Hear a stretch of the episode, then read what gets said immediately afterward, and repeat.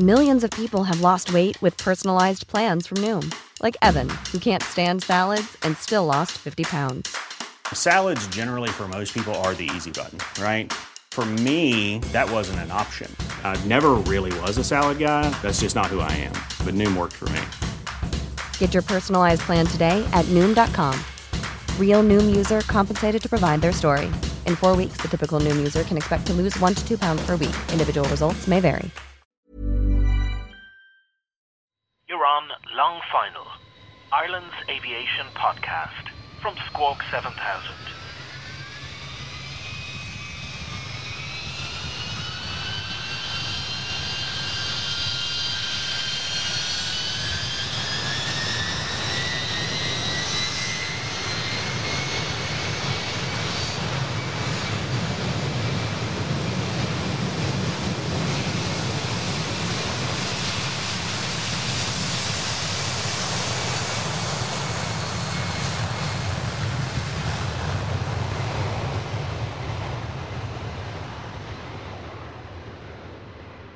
Paolo, you're very welcome to Squawk 7000. And in a conversation like this, we will be getting to what you're currently doing now in Kinsale. But I always like to start back with a fairly simple, direct question to a pilot.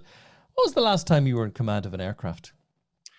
That would have been March the 26th, 2020, when we, uh, well, when we, when me and the crew flew the Airbus 320 from Johannesburg to Cape Town, then Cape Town back to Johannesburg that was the start. That was the, actually the last flight before South Africa went into lockdown at midnight. And you know, unbeknown to me and the rest of my crew, we didn't know it was our last flight. You know, we got back to the parking garage. We all said, "Okay, guys, see you around, and we will see you in about a month or two. And that was it. And uh, that was it. And uh, the yeah, that's when my flying career came to a sort of unplanned sort of halt put it that way. Uh, you say your flying career has come to an end. Have you made the decision then just simply that not to, to revalidate licenses and to go back? That's also a, a good question, Michael. Uh, this is the first time that my age has worked in my favor. I'm almost 60. And I thought, you know, Pilot, you've been flying since you were 13. And I'm still here to talk about it. And I made peace with what I have flown and what I've done in the aviation. And now it's time to yeah, move to Ireland still be involved with aviation, but on the sort of, which we'll get to, mm. on the aviation cafe side. We'll mention it straight away because it's it's worth talking about, and that's the flying poet. Are you a poet? After a few uh, strong coffees and maybe something in the coffee, yes, I am. that's a joke. I know, I'm, I'm I the flying side, not the poet side yeah. and what, what was the inspiration for that? Because uh, if people uh, will have a look at the link, we'll put it up uh, in the program notes uh, to to the website. It, it looks fascinating. There's lots of aviation memorabilia as well as, I'm presuming, good coffee. Yes, it is. The well, the history of the of the aviation cafe uh, pub is that I was one of the founder members of an aviation uh, bar, which is still going in Johannesburg to this day. High Flyers Aviation Bar. And that idea came from a very, very close friend of mine, Les Marble, in 1997, who said we should open an aviation bar, which we eventually did in 2001. So besides then flying for the airline, uh, African Airways, we were running a bar along with uh, myself, Les, Sandy Cervantes, and even over there were four of us running the place. And as time progressed to March last year, when my aviation career came to an end, I thought, wow, Ireland's calling. Time to move to Ireland. My eldest son's been living in Dublin for 17 years. I've been in and out of Ireland since 2005. We have the uh, EU passports. And the whole motivation was to take that idea of the aviation bar in Johannesburg and move it into Ireland, but in a small, tiny cafe, not in a, we had quite a big place in Johannesburg. Mm, mm. But and that's the whole motivation behind well how I got to the, uh, to the flying poet. And and managing or maintaining a, a theme of aviation uh, because it, it's interesting. It doesn't just attract pilots; it, it attracts people. The general public actually have a bit of a curiosity about things to do with flying, don't they? Absolutely, that's that's a, that's an extremely uh, valid point there, uh, Michael. A lot of people that aren't really exposed to aviation, especially since after uh, 9/11, Nobody can access the cockpit doors. Mm. Nobody can talk to the pilots, and so it goes on.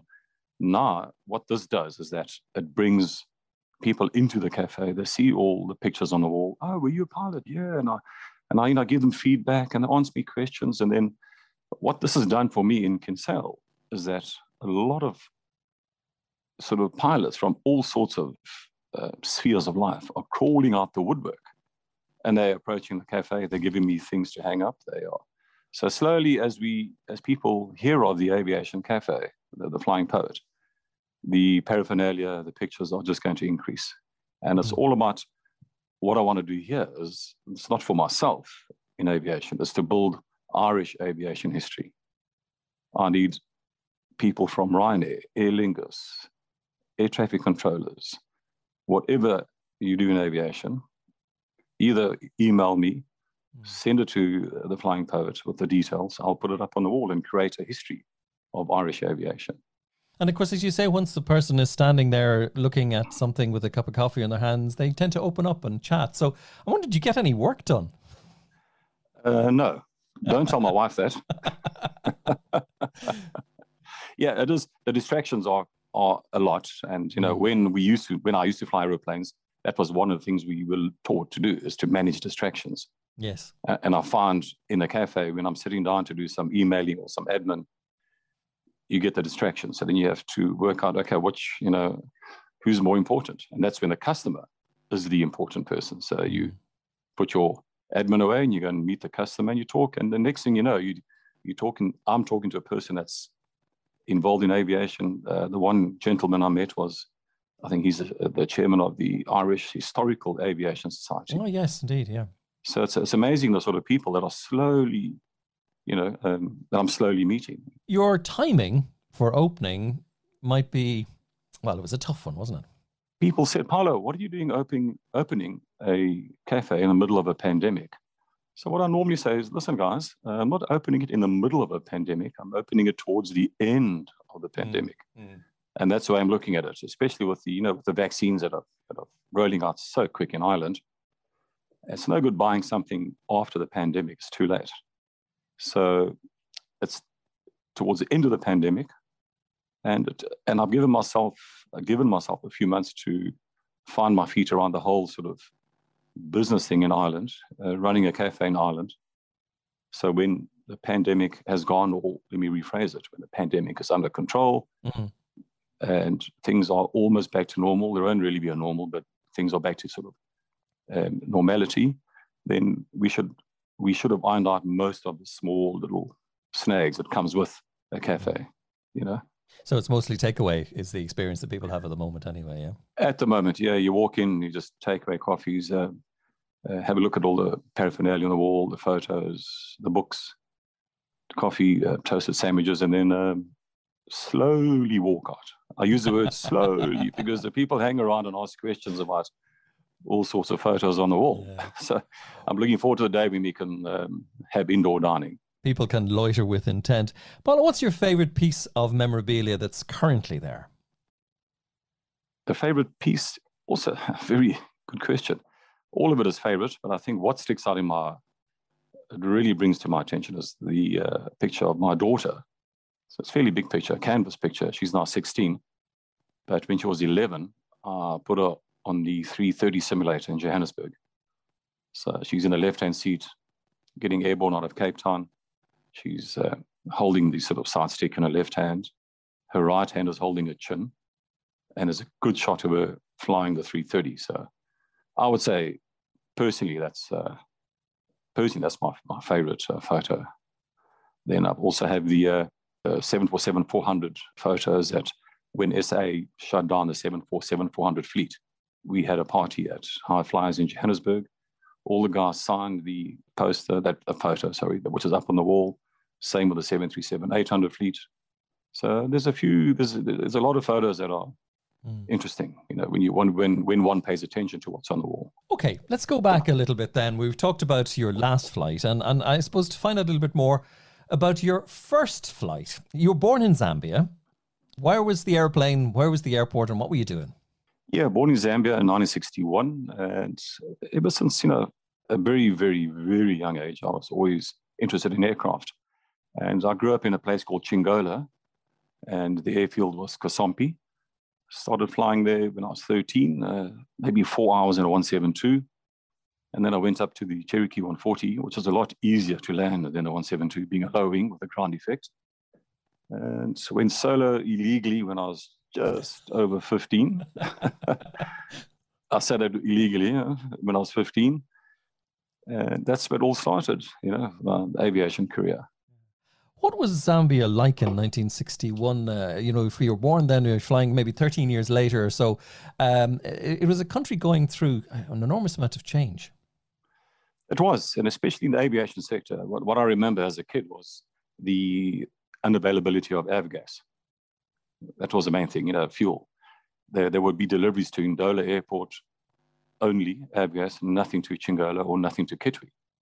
So my instructor, uh, very uh, fine gentleman by the name of Taffy Hughes, he used to always make some sort of plan.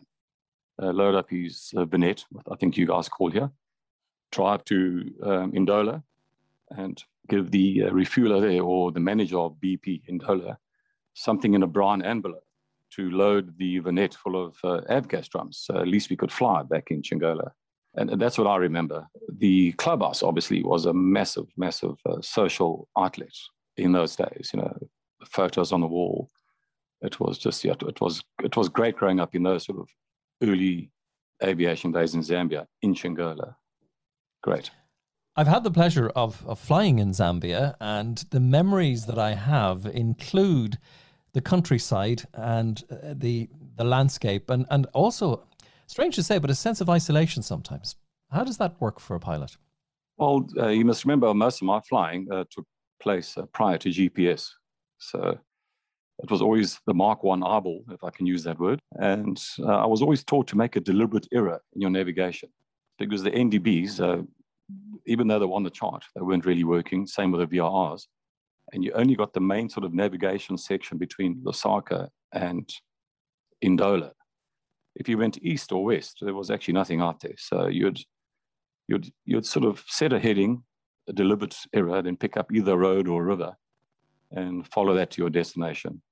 Which only got worse in winter because in winter, uh, the guys used to uh, uh, burn the trees to make their charcoal, and there was no rainfall, so you used to get that incredible haze that used to sit at about uh, like level 100.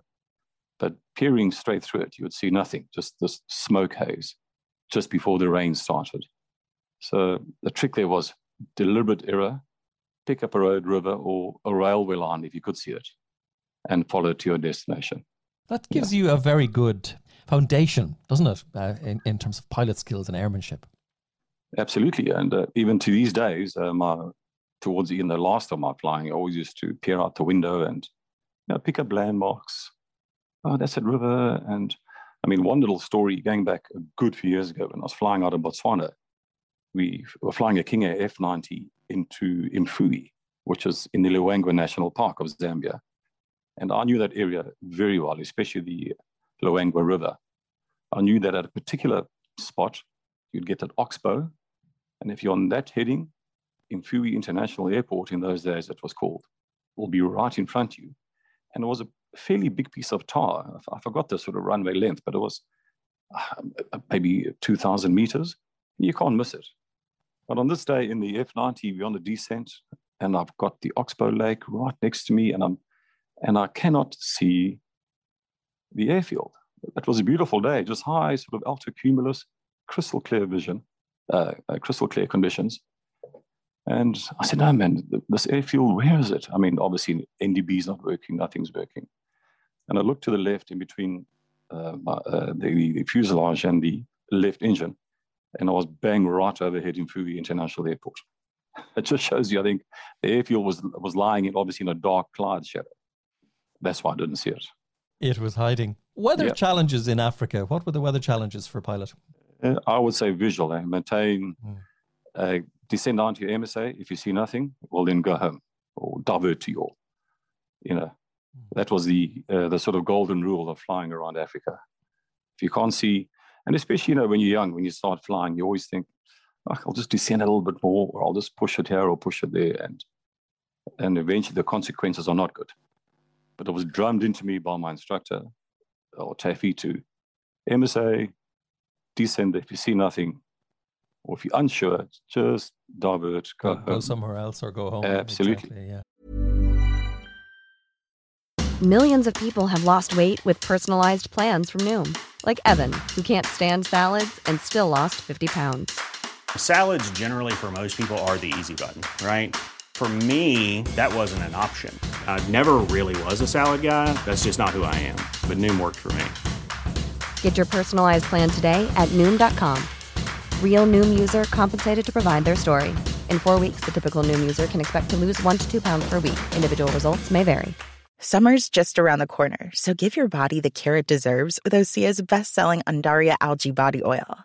Created by infusing Undaria seaweed in barrels of botanical oils, it leaves skin silky soft and glowing. Plus, it's clinically proven to improve elasticity and deeply moisturize without feeling greasy. It's safe, clean, vegan skincare.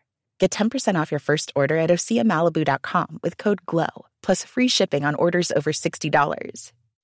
When you make decisions for your company, you look for the no brainers. If you have a lot of mailing to do, Stamps.com is the ultimate no brainer. Use the Stamps.com mobile app to mail everything you need to keep your business running with up to 89% off USPS and UPS. Make the same no brainer decision as over 1 million other businesses with Stamps.com. Use code PROGRAM for a special offer. That's Stamps.com code PROGRAM. Absolutely. Do you still have your first logbook? Yeah, I've got all the logbooks still and they're in the bookshelf in the flying post. Any memorable flights that get a, a red asterisk in them, that ones that you remember? Well, you know, I always used to put a little star next to weather-related flights, you know, thunderstorms, turbulence, diversions in my early days, because to me, you know, weather, having no radar or not even knowing how to use a radar was always a sort of concern to me. But um, the, the, one flight, uh, not weather related, was, was flying uh, Wilbur Smith from uh, Victoria Falls to Lusaka to Mfuwe, the famous hmm. author. Mm, author, yeah. Yeah, so but uh, yeah, mainly my, my sort of little stars were near weather. And as I progressed through aviation into the airline flying, which is more controlled, you're flying with other mm. people, mm. and you can you can sort of make co- collective decisions on the flight deck as to mm. what the weather's doing, where we're going. I find that a lot more manageable. You're part of a team. Exactly, exactly. You mentioned going solo at the young age of what, 15 years and one month. When did you first get paid to fly? I got paid in also 1981. I was flying a Cessna 182 from Chingola for a construction company. And they, I forgot the, I forgot what the number was, you know, Michael. It was in mm. Zambian kwachas but it worked out that uh, my salary equated to I think 25 beers per month. or something like that. yeah, so 20, good 25 conversion. beers, there's the X amount of kwachas I was getting. So, yeah. you know, yeah. I was living with my grandparents. I was young. So the main focus there was on beer. But it's also, uh, you know, it's a very significant moment when somebody finds that they're now a commercial pilot and that somebody's going to pay you for something you love to do. Absolutely, and again, I always go back to my instructor Taffy Hughes, who said he was a he was an RAF engineer, worked mm. on javelins, and who he, he got a PPL, got his instructor's rating, and he always said, Paulo, if you want to be a commercial pilot, the first thing you do, you don't become a prima donna, and secondly, you always respect the engineers.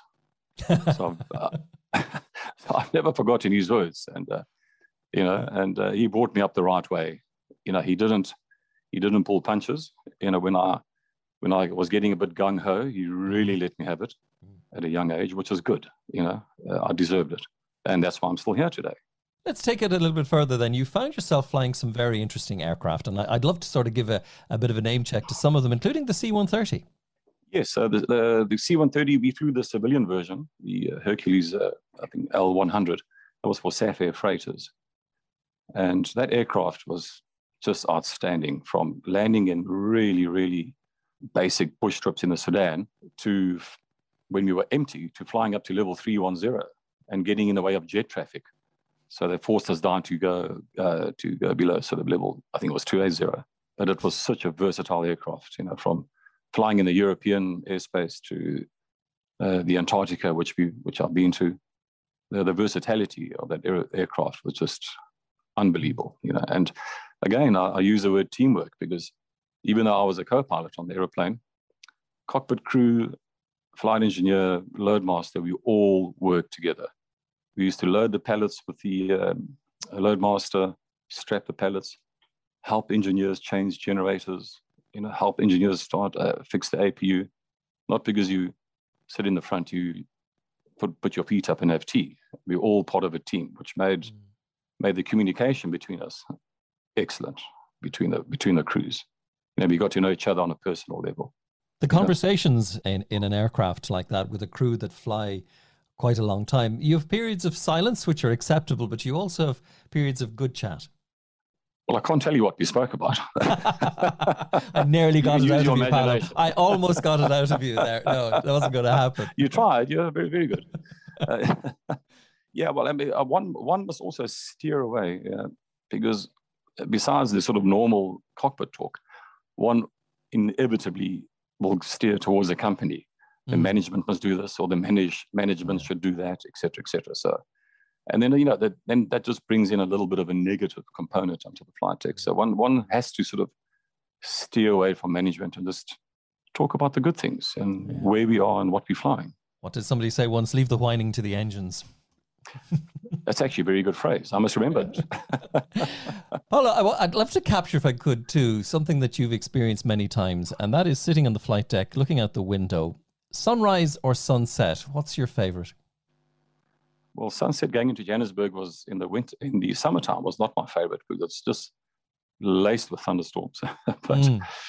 sunrise to me is always was always good because the sunrise you get that that sort of uh, all the weather's gone and you get that that distinction between the horizon and uh, you see the earth shadow sort of slowly depleting and how nature made blue and orange go together mm. and how they just melt, how the colors melt into each other without a, a, sort of definition.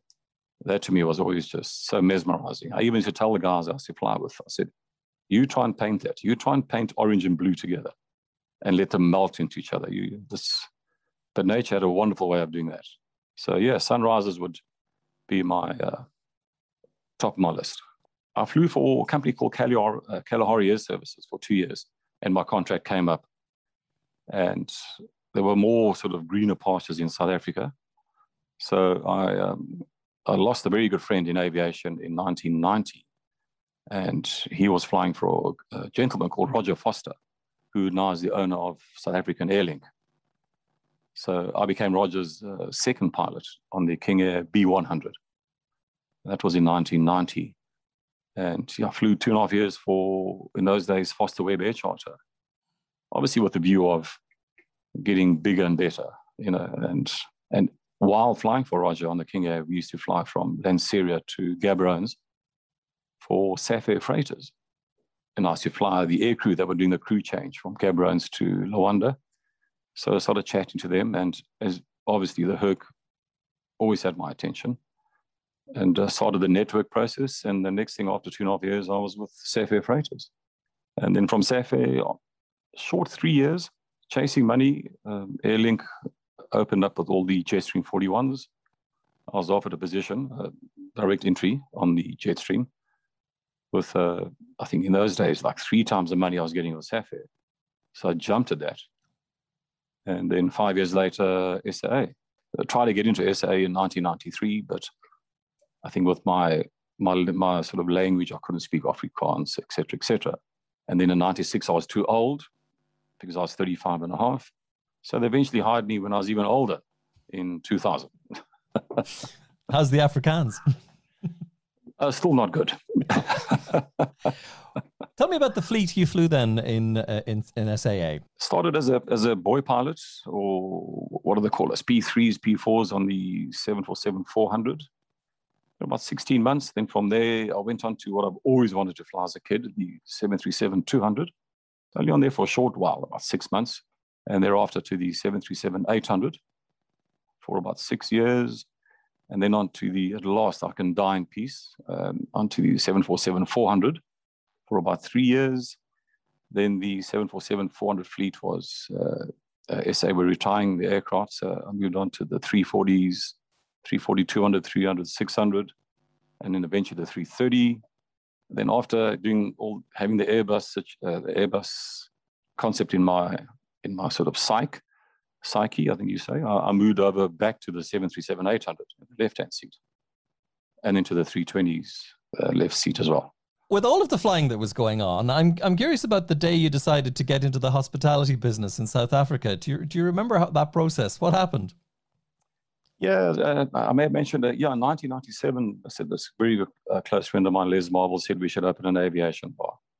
And in those days in South Africa, the only sort of pubs that were around were were the Irish bars, Irish model bars, I should say, sports bars, English English bars. It wasn't an aviation bar, and I thought that was a great idea. So I took that ball and ran with it, and I took I think about seven or eight developers. And then we eventually found the right guy, and we opened up in April 2001. Because while this whole idea was developing, you know, I, I thought, you know, we cannot open an aviation bar in a shopping center. You have to be by an air, close to an airfield. You have to see aircraft landing, etc., etc.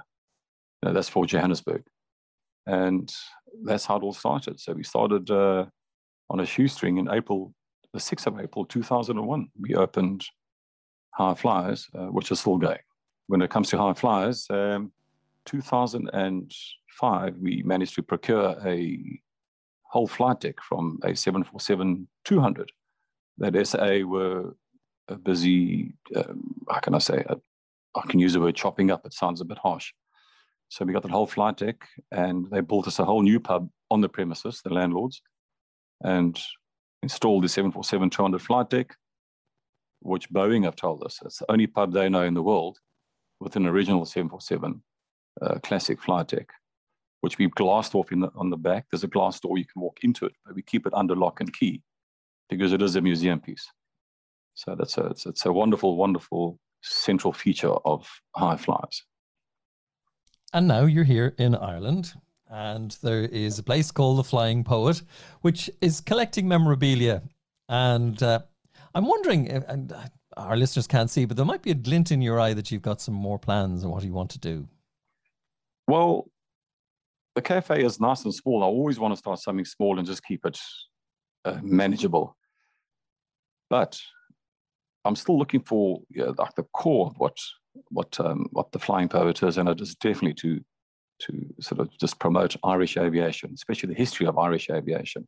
Should the flying poet really work out well, then another two or three aviation cafes will be will just sprout up somewhere that's more accessible to to other members of the public, because Ireland really, uh, uh, Ireland's got such a rich, rich aviation history. You know, I was driving around here in December, and there's so much history in Ireland, aviation history, which is not really out there.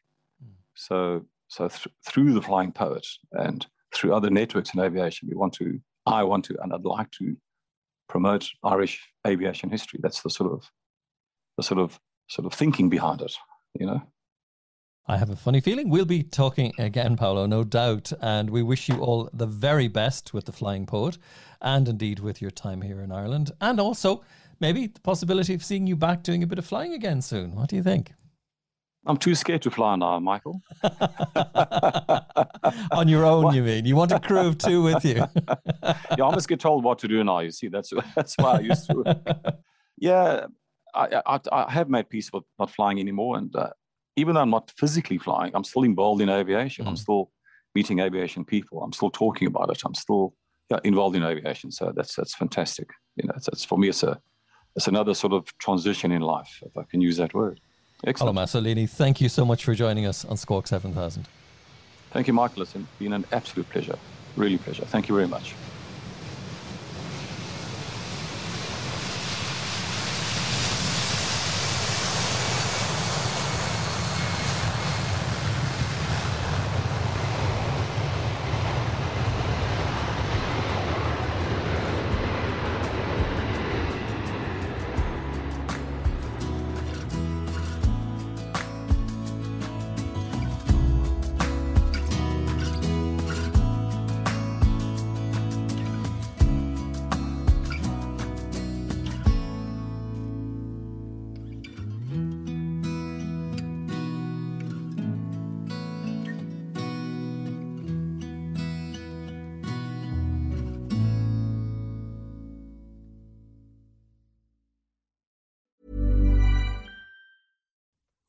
Make decisions for your company, you look for the no brainers. And if you have a lot of mailing to do, stamps.com is the ultimate no brainer. It streamlines your processes to make your business more efficient, which makes you less busy. Mail checks, invoices, legal documents, and everything you need to keep your business running with stamps.com.